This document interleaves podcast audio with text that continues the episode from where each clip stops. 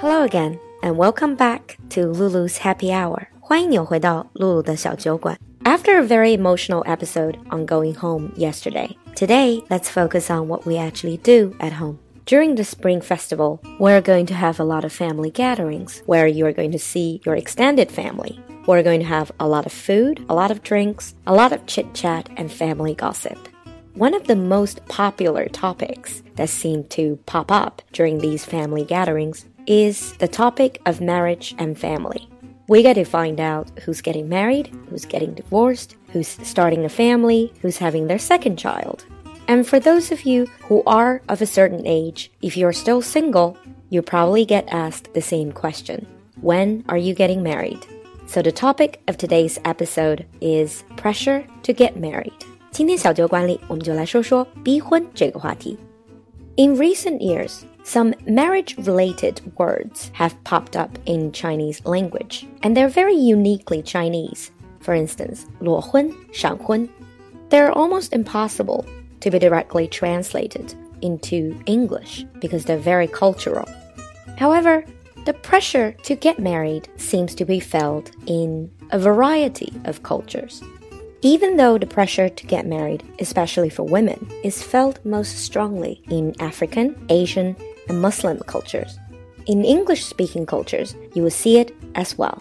It's just for different cultures, the pressure to get married, they seem to be in different types and different levels. Before we talk about the pressure, first of all, a few words about to marry or to get married.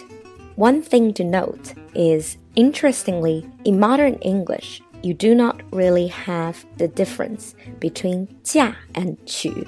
Either you marry a man, marry a woman, it's called to marry or to get married. This usually starts by one person popping the question. To pop the question essentially is to ask that question, Will you marry me? In other words, to propose.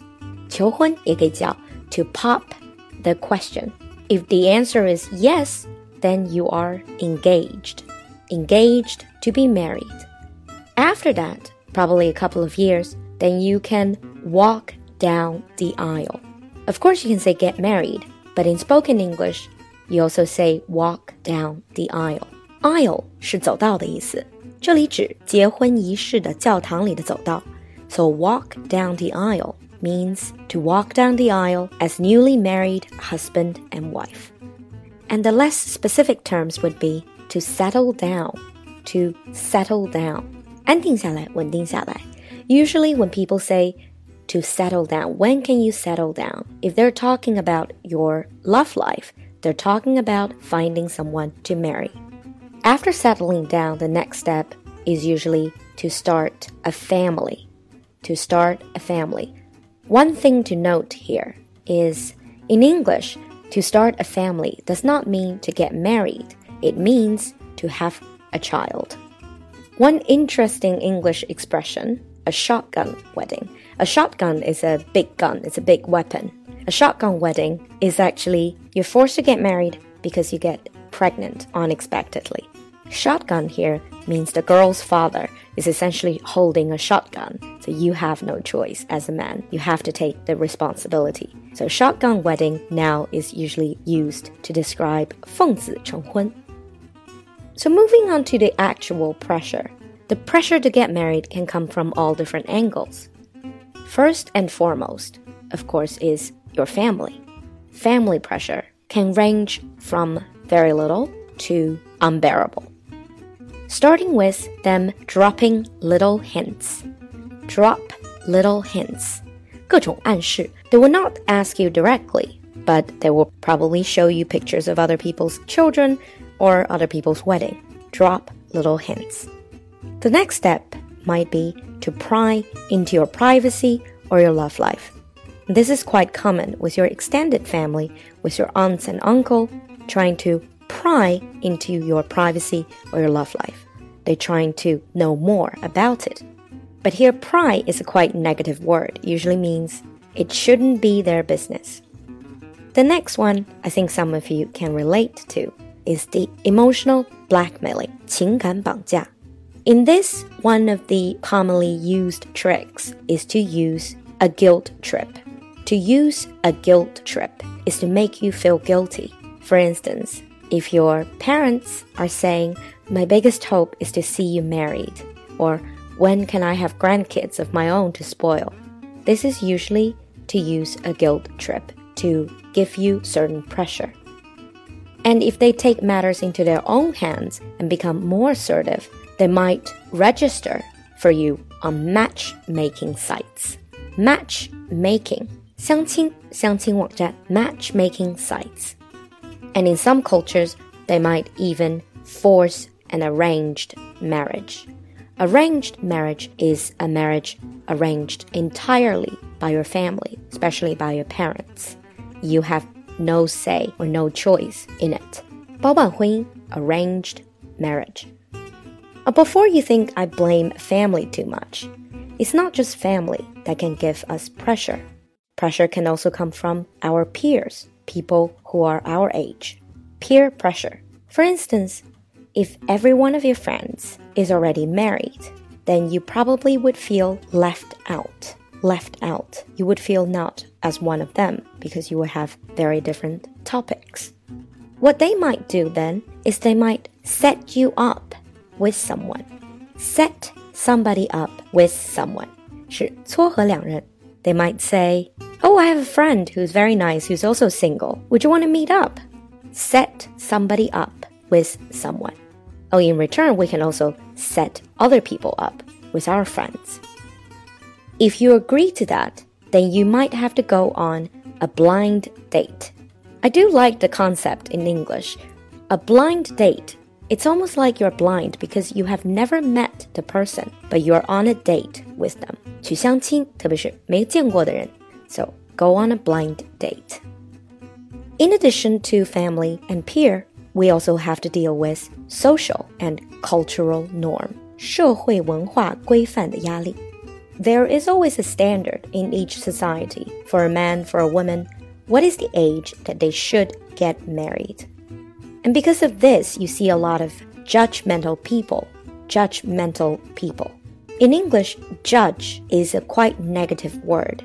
It means you are criticizing other people's lifestyle based on your own point of view. 喜欢对人评头论足或者批判的这些人叫 judgmental people. And when talking to them, we would feel judged. In media reports or in modern rhetoric, you see a lot of negative words to describe women who are not married beyond a certain age. In China, we have leftover women, 剩女. This word has actually become a phenomenon. Now it's been directly translated into English as leftover women. It's an entirely negative word that puts a lot of pressure on women. But not just in Chinese. In English, in the olden days, probably not so much now. You have words such as old maid or spinster, essentially 老姑娘.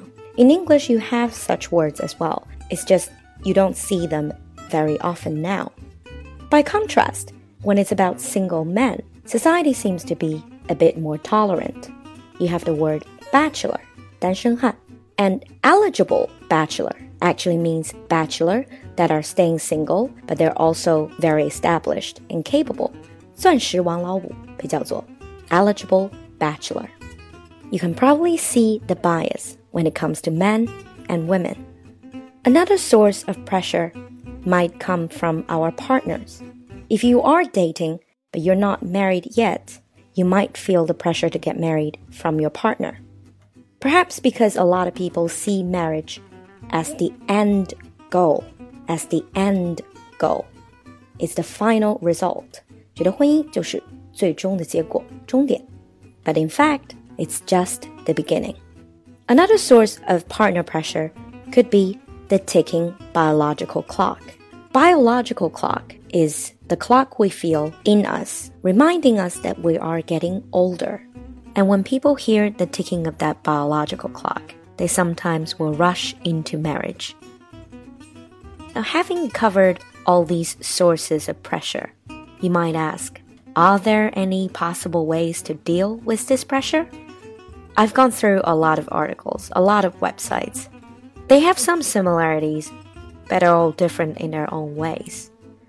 Of course, you need to take into consideration the cultural differences and the different ways by which each family functions. Here are the four potential tips.